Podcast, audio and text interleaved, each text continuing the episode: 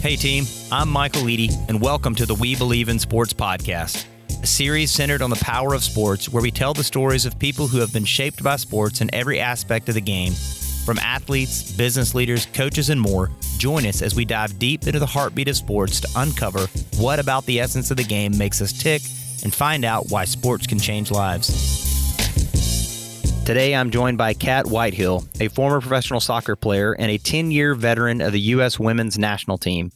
She started her soccer career at Briarwood Christian High School in Birmingham, and like me, was a distinguished member of the class of 2000. She played four seasons at the University of North Carolina, where she won two national championships and was named to the NCAA All Tournament team four times. She was named NCAA Final Four Defensive MVP twice, all American four times, and an All ACC four times. In 2003, she won the Mac Hermann Trophy and the Honda Sports Award. She played for the U.S. women's national team from 2000 to 2010, where she scored 11 goals in 134 appearances.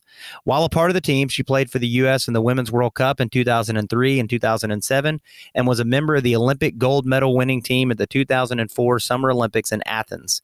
Most recently, Cat joined the Alabama Sports Hall of Fame. She now lives in Atlanta with her husband and does color commentary for ESPN and the SEC network, primarily around soccer. Welcome, Catherine. Welcome to the show. Glad to be here. It's a lot of fun. Well, let's start off early on in your career. Talk about the first memory you have of kicking a soccer ball and what kind of made you fall in love with the sport. Well, I have to give you credit for everything. You know, first since we since we first played together, you you helped me grow the love of the game or my love of the game. Um, no, you you um, I just remember just one day telling my parents I want to play soccer and uh, just started kicking the ball. And uh, I mean, I don't remember exactly why or how, but I just fell in love with it. It was just um, my mom kept asking me to play other sports as I continued to do it. I was like, no, it's soccer. It's soccer. You know, I did play basketball and tennis just to, you know, for cross training and everything. But she asked me softball if I pl- if I played softball, I couldn't play soccer that season. So I was like, no softball for me. I want to play soccer, and and it was just love at first sight, I guess. yeah, we're going to get into kind of advocacy for women's sports a little bit later, but obviously we did grow up together. All joking aside, we played uh, on five year old soccer team. Catherine was already better than me at that age, and she's continued to be better at sports since then. But you played a lot as a child. You played on boys teams a lot. So talk talk a little bit about what you felt then as a child uh, and as a as a young girl and a young lady growing up playing sports and playing on a lot of guys teams? Um, I mean, I started playing with boy. I mean, obviously you play co-ed when you're really young, but when I started to get really serious, I still um, I played with boys starting in the third grade, and the reason was because I didn't have any of the opportunities to play on a proper team as a young girl, and the only way to play uh, at a higher level um, I had to play on a boys team. We didn't have a proper girls club team until I was in high school. Um, you know, there was there were some teams that, that I could guess play for, but it still wasn't a proper structure that they have now. Um, and so, you know, I, I I do think playing with boys at that age really helped me. Um, but you know, I, I just I, I would have liked to have played with you know girls and and learned together as a team at a higher level at a young age. You know, like um, it's just funny that there just wasn't the the option for me to do that. So you see you see that. Um, so there was three girls on the boys team the first year, first couple years, and then there was just two of us.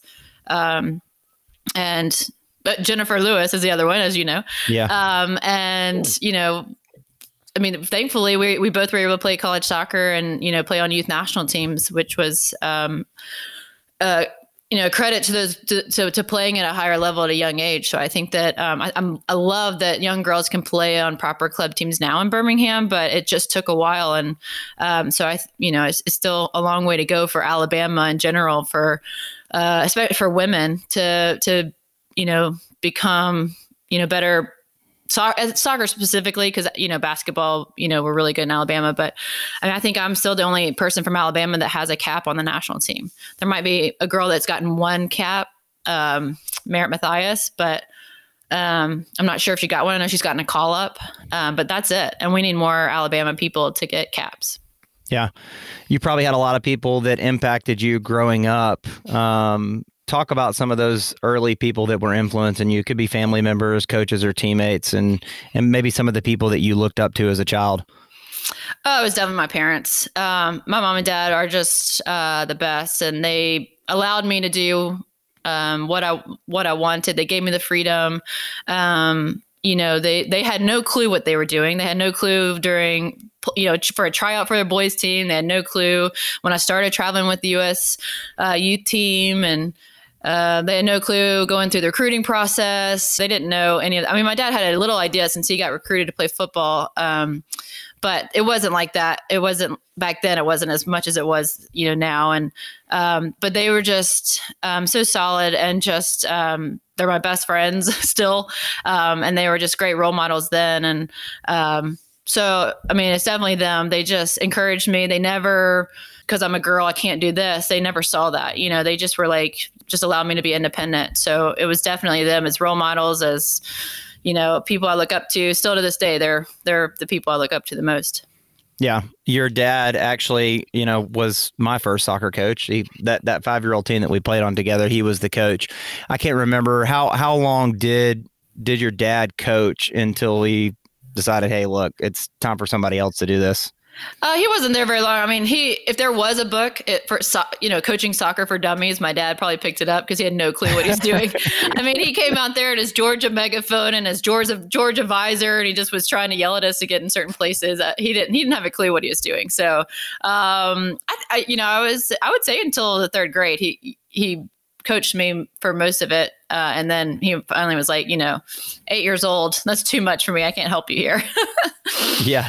Talk about any lessons you might have learned as, as a young child looking up to your parents. It sounds like obviously they had the greatest influence on you. I, I knew both your parents and they are fantastic human beings and still are today. But what are some things that you learned from them that maybe you're applying to your life now even you know you've had some coaching experience now so what have you taken from your childhood and your career and some of those mentors early on and applied to, to today and, and some of your coaching career um, yeah, you know, I've really started to get into coaching, um, which is fun. I'm helping out at Emory. So I'm, I'm seeing a lot. Um, you know, one thing that I, uh, when I was towards the end of my career with some of the coaches I was with, I learned what not to do as a coach. um, and that's to put someone in a box and say, you must be this way. And my parents never put me in a box. I mean, my sister and I, we are complete opposite, um, but we're still best friends too. And my parents, um, you know, they knew that, you know, they, they treated us differently in a good way. You know, like they allowed me to be me and they allowed Jenny to be Jenny. And it's the same thing when you're coaching or when you're playing. I'm a different player from Abby Wambach. I mean, not just because of different positions, but we have different skills that we can add to it. And, um, you know, I had one play. I had one coach say, You need to be just like this player. And I was like, I can't be her. I'm Cat Whitehill. You know, like I've got to play like me because I'll never be that player. And, um, you know, I think that that's so important that everyone gives, you know, something different to the table. And that's something you have to learn. And, um, you know, some people like to be yelled at, some people don't. Some people, um, you know, they just work differently and how do you communicate to them is different. And so I think that's what my parents always did for us. Uh, they allowed me to be independent and um, never forced me to be, you know, someone that I wasn't. And I just I appreciate that. And I think that's important, um, you know, in coaching as well as knowing knowing your team and knowing that everyone is a little different. Yeah, it's that's one of my favorite things about sports has always been that every individual member of the team brings something totally different. You know, most of my athletic career was a role player of sorts. was never the best athlete. You're a great basketball under, player. that's a stretch, uh, but it was always understanding that maybe I could shoot decent, but I might have been terrible at defense, couldn't play man to man. So there was going to be games where a team was playing zone. And most of, you know, what I do in today's world, in primarily what I enjoy most about my job right now is building camaraderie and chemistry amongst the team at, at our office. And that is when I look back at my athletic career, probably what I was best at was you know, connecting people and relationships and that camaraderie side of athletics. I mean, I really wasn't the greatest athlete or whatever else. I mean, I was average and that was fine, but found a way to contribute and make my team better and had my own individual skill set. So, yeah, so you move on from Briarwood. Um, you are still playing on the national team uh, at at the time of graduation, which was an interesting story. We might dive into that later. Catherine actually missed graduation to play on the national team, which is part of her career and part of her journey. But she gets to North, you get to North Carolina, which is easily the most prestigious school when it comes to women's soccer. immediately as a freshman, you're part of a national championship team. Talk about that experience. Well, that experience was a humbling one. Um, you know, you come in and I was highly recruited from a, a lot of different teams. I visited a lot of different awesome places like Virginia, Florida, Stanford, Santa Clara. Um, and you know Anson comes to my house you know to, to visit and he you know shows the the starting lineup for next year. And of course you know he says that i'm going to be on there. Uh, and so i think you know i'm coming into north carolina and he get you know they give you a packet to do for fitness. And um, i was like i don't need to follow that packet. I'm good. I know what i'm doing. I'm playing on the national team. I don't need to follow it well, I, you know, I say to all, all, of you out there that are entering into college, follow the packet. Um, do what it says because I um, I was uh, you know humbled when it came to fitness testing. I was not as fit as I should have been.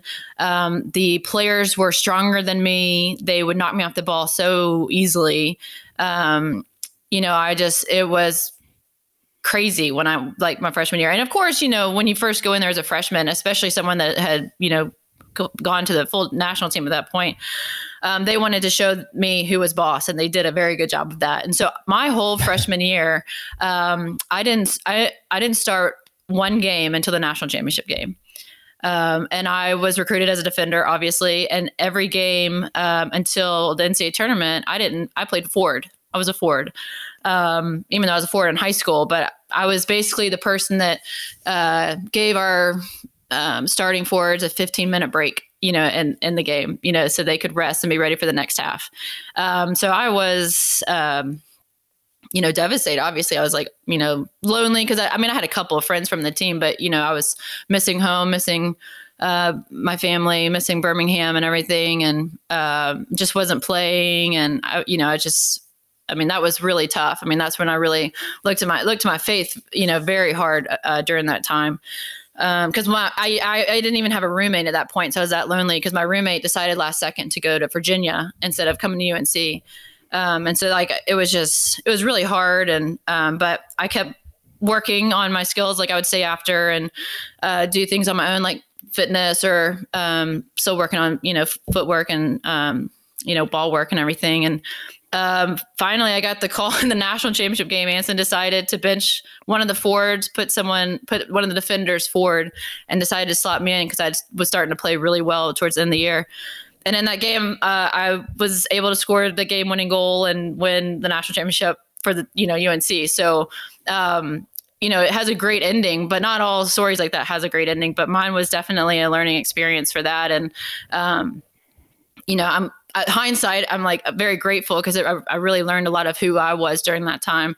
Um, but during it, it was really hard. And uh, but I, you know, I wouldn't trade that that learning experience for the world. Yeah.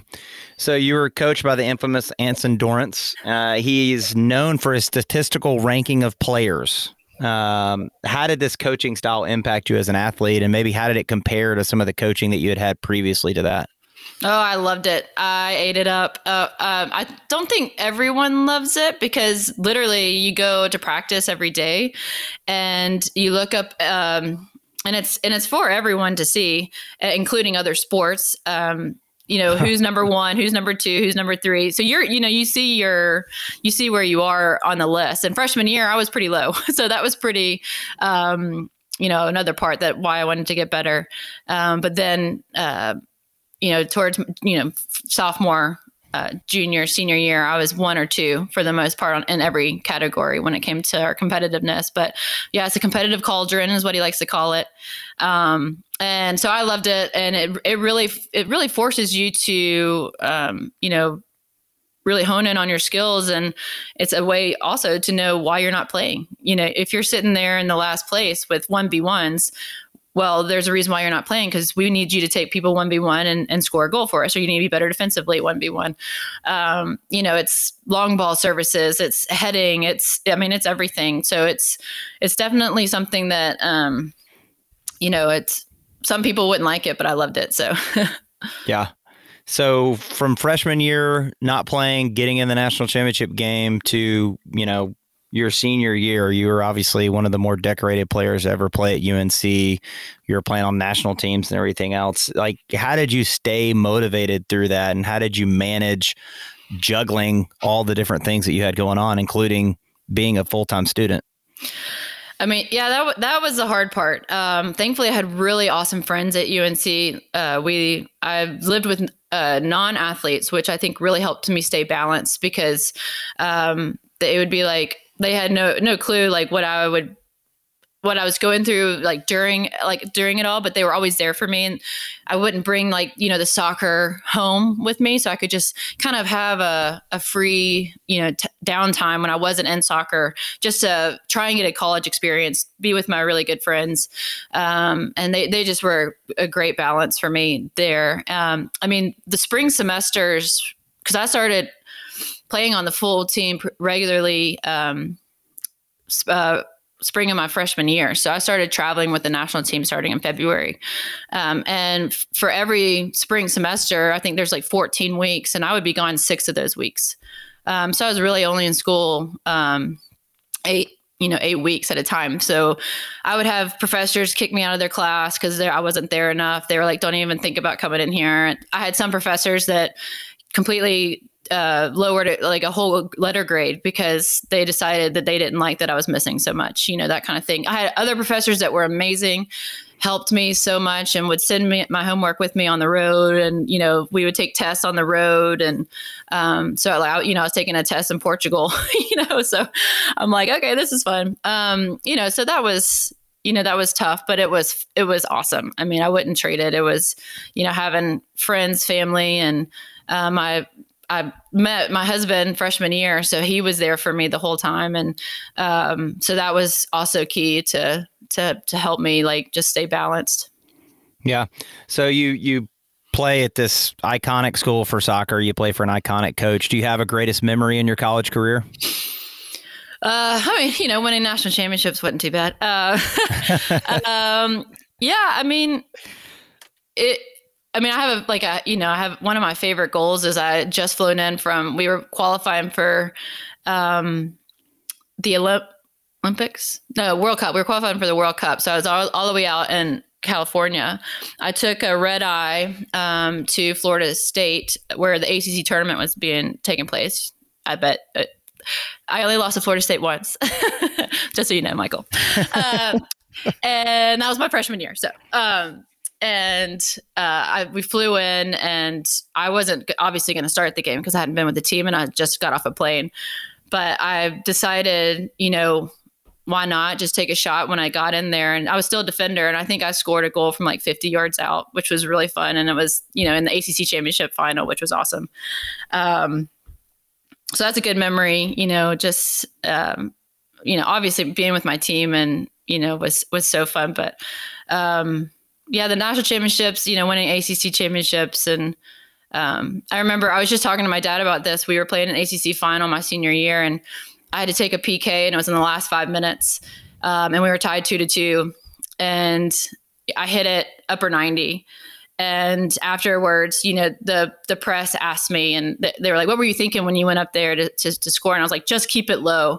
And anson was sitting right beside me. He goes if you're saying that keeping it low is that? I don't know what keeping it low really means. So it, like that banter with anson was always so fun. We we started like a book of ansonisms just because he's he's the craziest guy you'll ever meet. If you ever meet him uh, don't believe what you see because he's being nice because he is oh i mean he's always nice. Oh not always nice but he's uh, he's nice but he is so quirky. And so like he's just you, you don't really get to see that unless you're on the field with him because um, he's just um, fantastic with his ansonism so uh, the, the book is pretty pretty awesome because he has some crazy sayings that you just don't know where it came from. But yeah anson was yeah. the best coach i've ever had so. Yeah. Besides your dad Besides my dad, yes, yes. Right, obviously. obviously. Um, so we'll talk about the international career, which is kind of funny because it most of the time you would in professional you would think you know young kid, high school, college, then international. Your international career kind of started towards the end of high school and went through college and then continued thereafter. But your senior year at UNC, you you missed several games because you were playing for the United States, you know, bouncing around, trying to get ready for the World Cup that year in 2003, you lost to Germany in the. World Cup. We talked so much about victory and all these great things and what we learn, but like some of our greatest learning experiences come from losses. Like, what did you learn about? What did you learn about yourself, and what did you learn about the team and and everything else during that during that loss? Yeah, that was hard. I'm still bitter about that. uh, no, not really. Um, you know, you do you do learn a lot, you know, from losses, and um, I think the the best way to show what our team learned is we all came together and we didn't want to. No one pointed fingers, um, even though of course we all point fingers at ourselves because we could have done better. We, you know, Julie Foudy is still one of the, the greatest leaders I've ever had. She just brought us all together and was like gathered our team and was like, we still have the Olympics to focus on, um, you know, you know, type of thing, and just trying to find the positives. Uh, I can't remember her whole speech because I was crying through most of it, but um, I just remember, you know, just looking at them and and they as as hard as it as as it was, they were like, we've got to, you know, we still have other goals that we need to t- obtain, and then, you know, six months later, we're playing Germany in the semifinal again in the Olympics.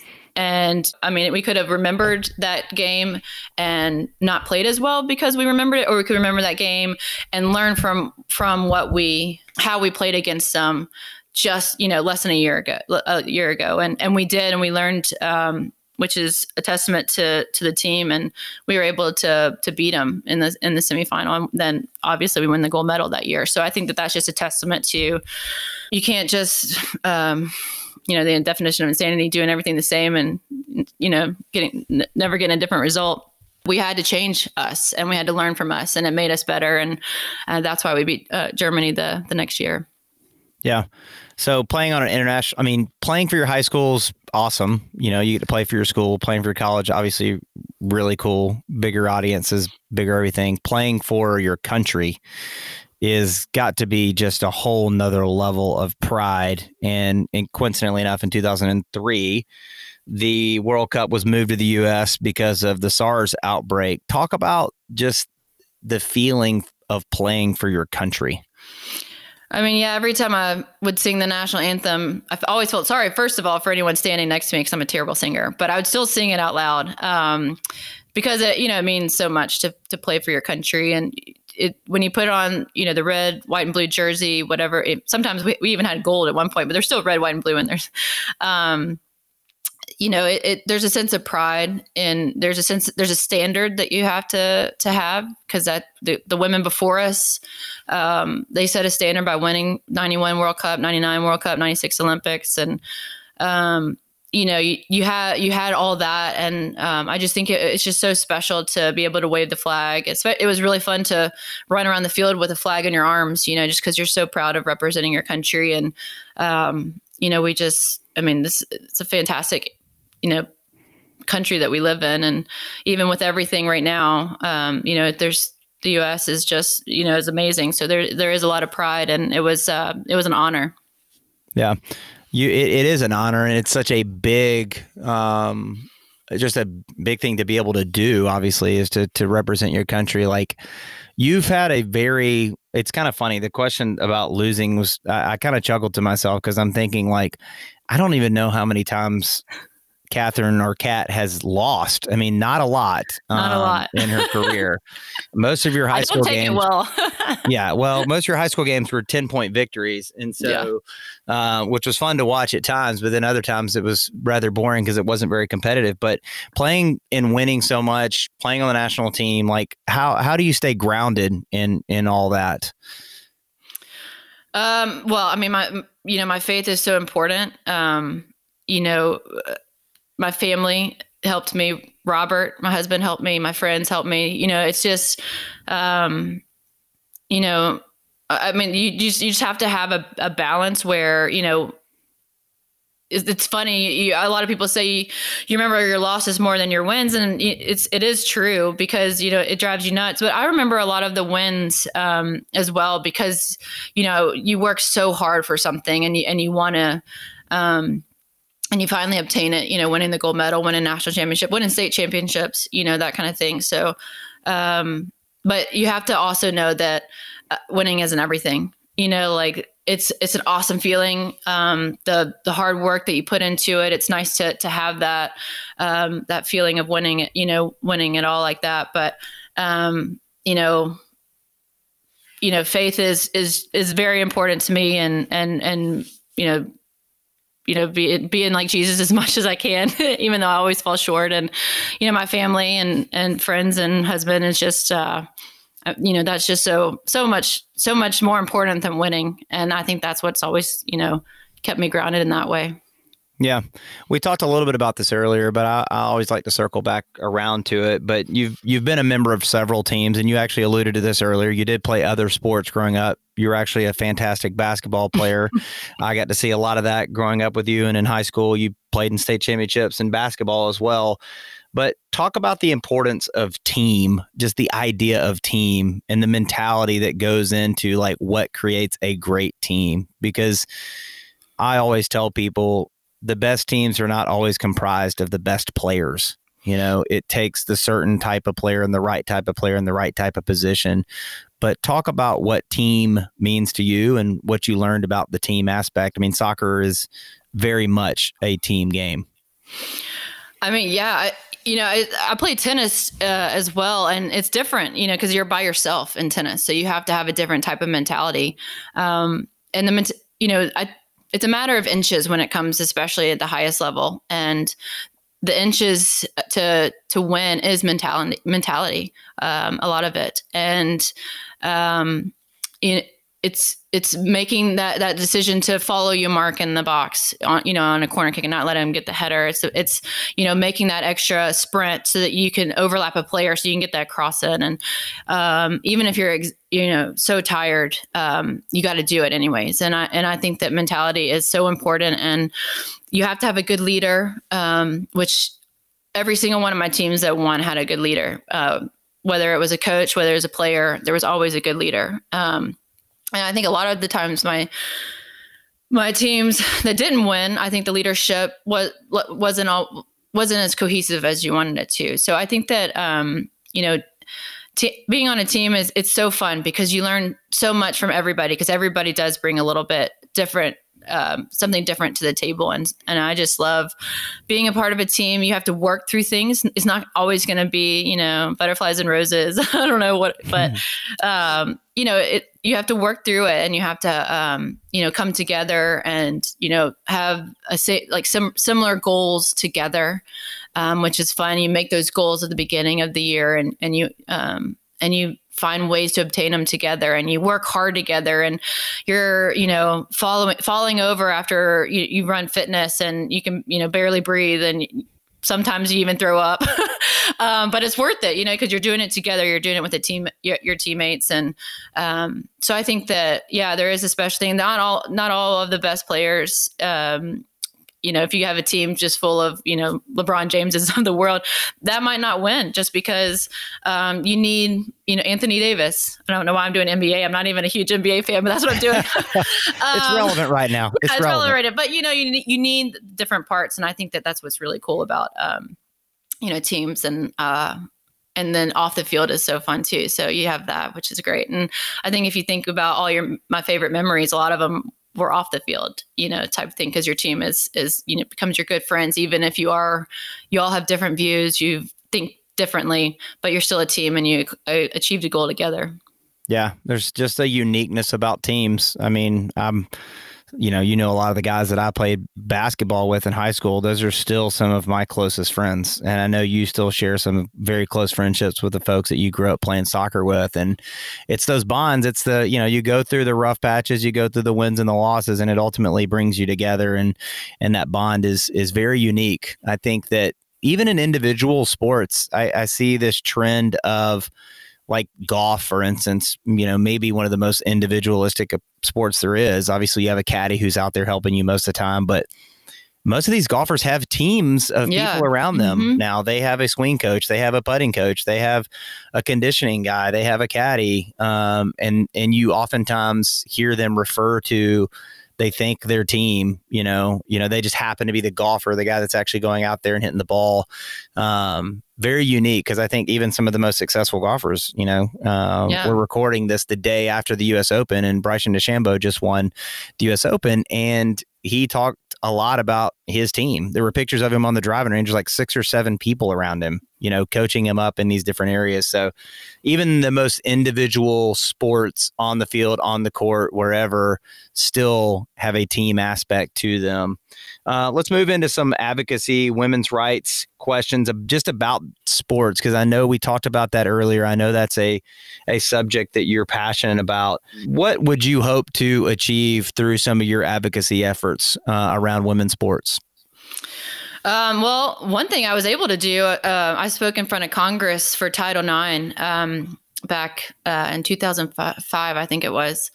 Um, and that was, you know, that was tough. I mean, that was scary, first of all, to speak in front of Congress because the way they have it is they have all the Congress people up on a ledge and you're like down here because they already want to like show that they're in power. Um, and then while I'm doing that, uh, you know, I'm doing it alongside people like Billie Jean King and Dominique Dawes and, um, you know, some J- Jennie Finch, some uh, you know incredible um, players from other sports um, there, and we're just we're talking about they wanted to to change the rules of Title IX, um, and the the way that it was phrase was it was it was not a good way to figure it out. They basically sent out an email blast to um, all the women at, or women athletes on campus, and whoever responded, those are the sports that could stay. You know, so if like if nobody from soccer responded to the email, then soccer would no longer be at UNC, which is just, I mean, when you're in college, whoever responds to a survey or an email, anyways, let's be frank, right?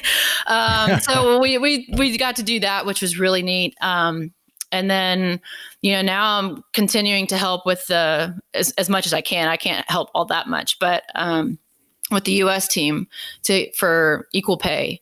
And we had, um, a while ago, we had a conference call with some of the current players, and they had with some of us, um, you know, just talking about.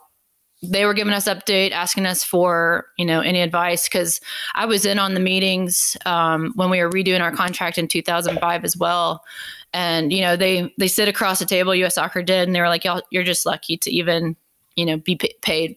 You know, a, a little bit.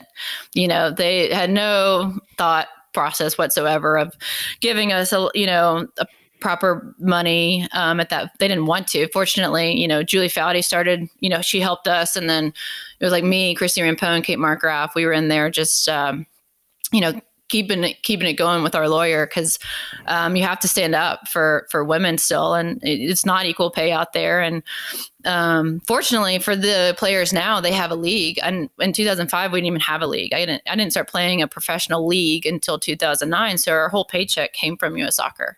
Um, and so you know that was difficult. So it's it's you know using your voice um, and getting your team together to do it and all standing your ground together because I'll never forget one of the first times um, Mia Hamm called me and they were going to talks and the talks weren't going well. And there was a trip to go with the with the national team and she called me and she was like because I was at that point I was like on the U21 team and she was like if you get asked to go because we're not going um, she was like please say no um, because we if no one goes then that's going to make a stand you know and I didn't I didn't know Mia at that point. I hadn't been playing with her, and I mean, of course, Mia Hamm calls, and I'm like, you know, about to pass out because you know she, I've known who Mia Hamm was since I since 1991 when they won the World Cup. So I was just like, okay, whatever you say, you know.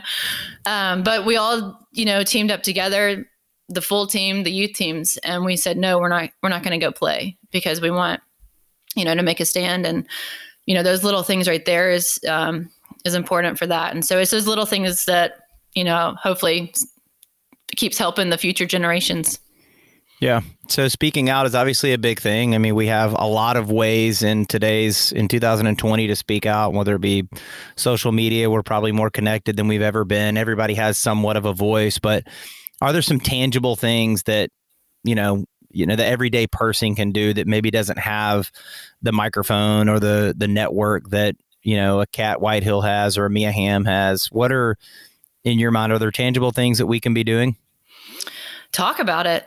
you know like um, i think talking about it is so important you're hearing that you know with all the the, the racial injustice that's going on and and you know women's rights as well is is talk to each other about it and um, you know for instance like my dad and i we talk a lot about it because um, I was giving him grief for a long time that he didn't have women's business leaders. I was like, why is young business leaders only men? You know, and um, and so we talked a lot about it, and um, and now they have WBL, which is awesome. You know, mm-hmm. to have that and get women also that are in the business world, especially because that's his ministry, is get them involved in you know Bible studies and everything. And um, but you, you know, it's it's somewhat how people you know were raised and they to think this way that um, women shouldn't be paid the same. And I don't understand it, but you know, if I talk to them and they talk to me, maybe you know, you can come to a conclusion. I just think it's you know talk to each other and have an open mind you know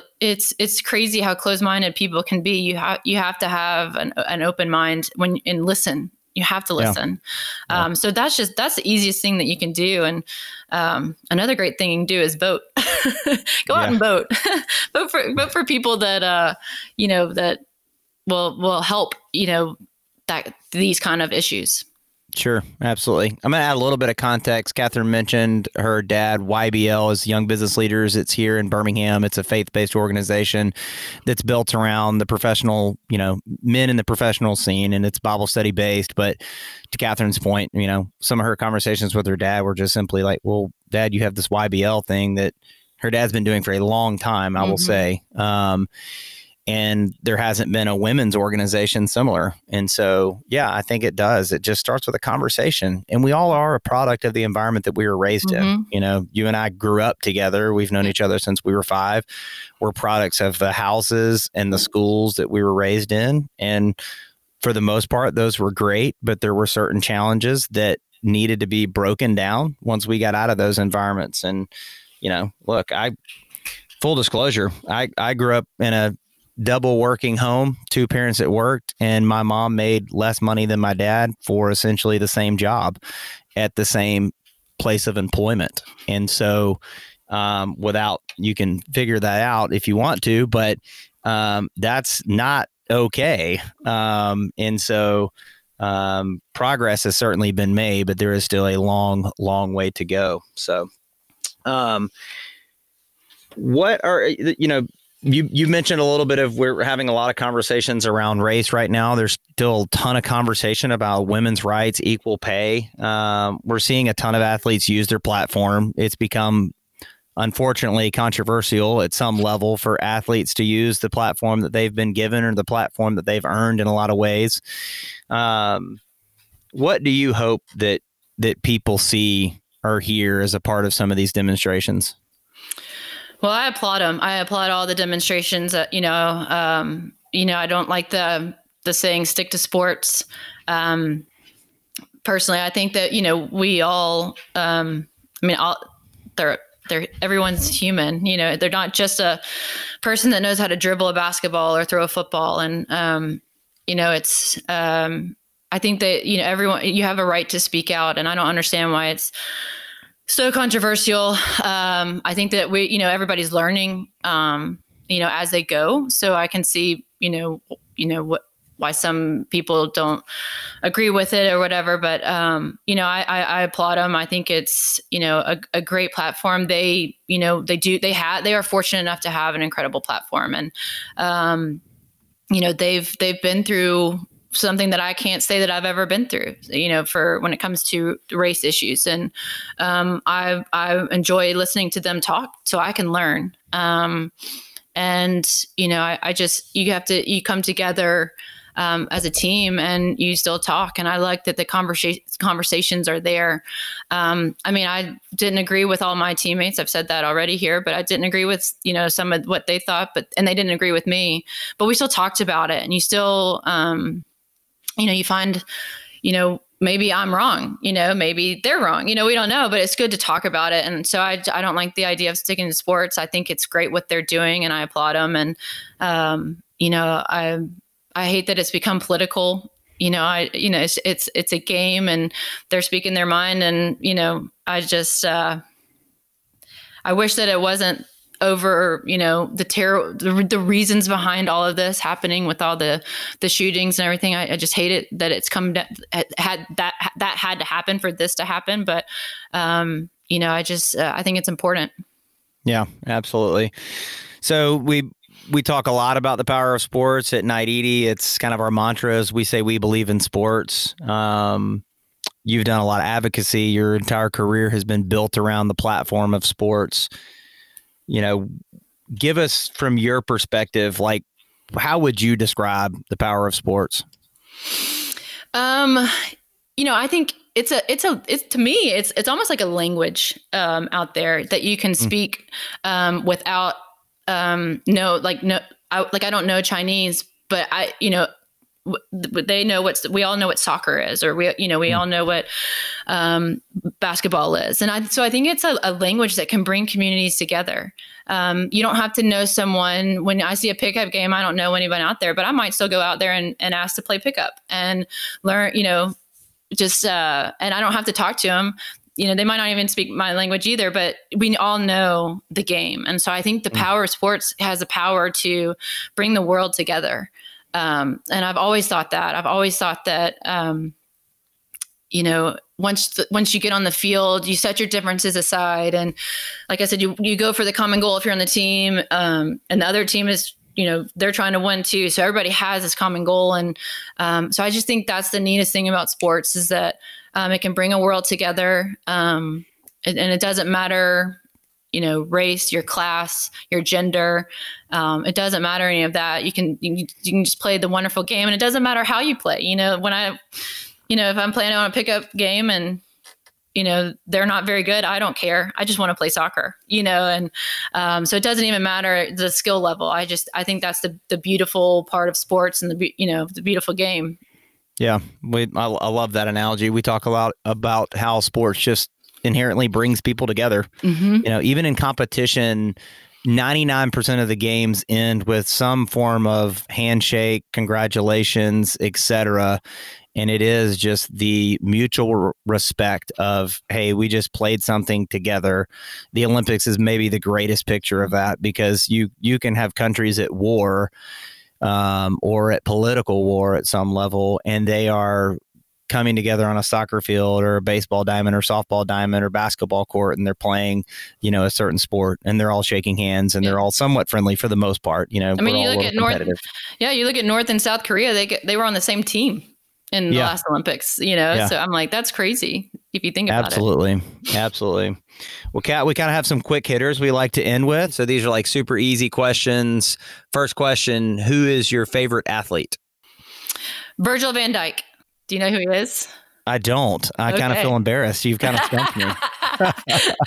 I'm a big Liverpool fan, and he plays okay. my position, so okay. he's a center back for Liverpool.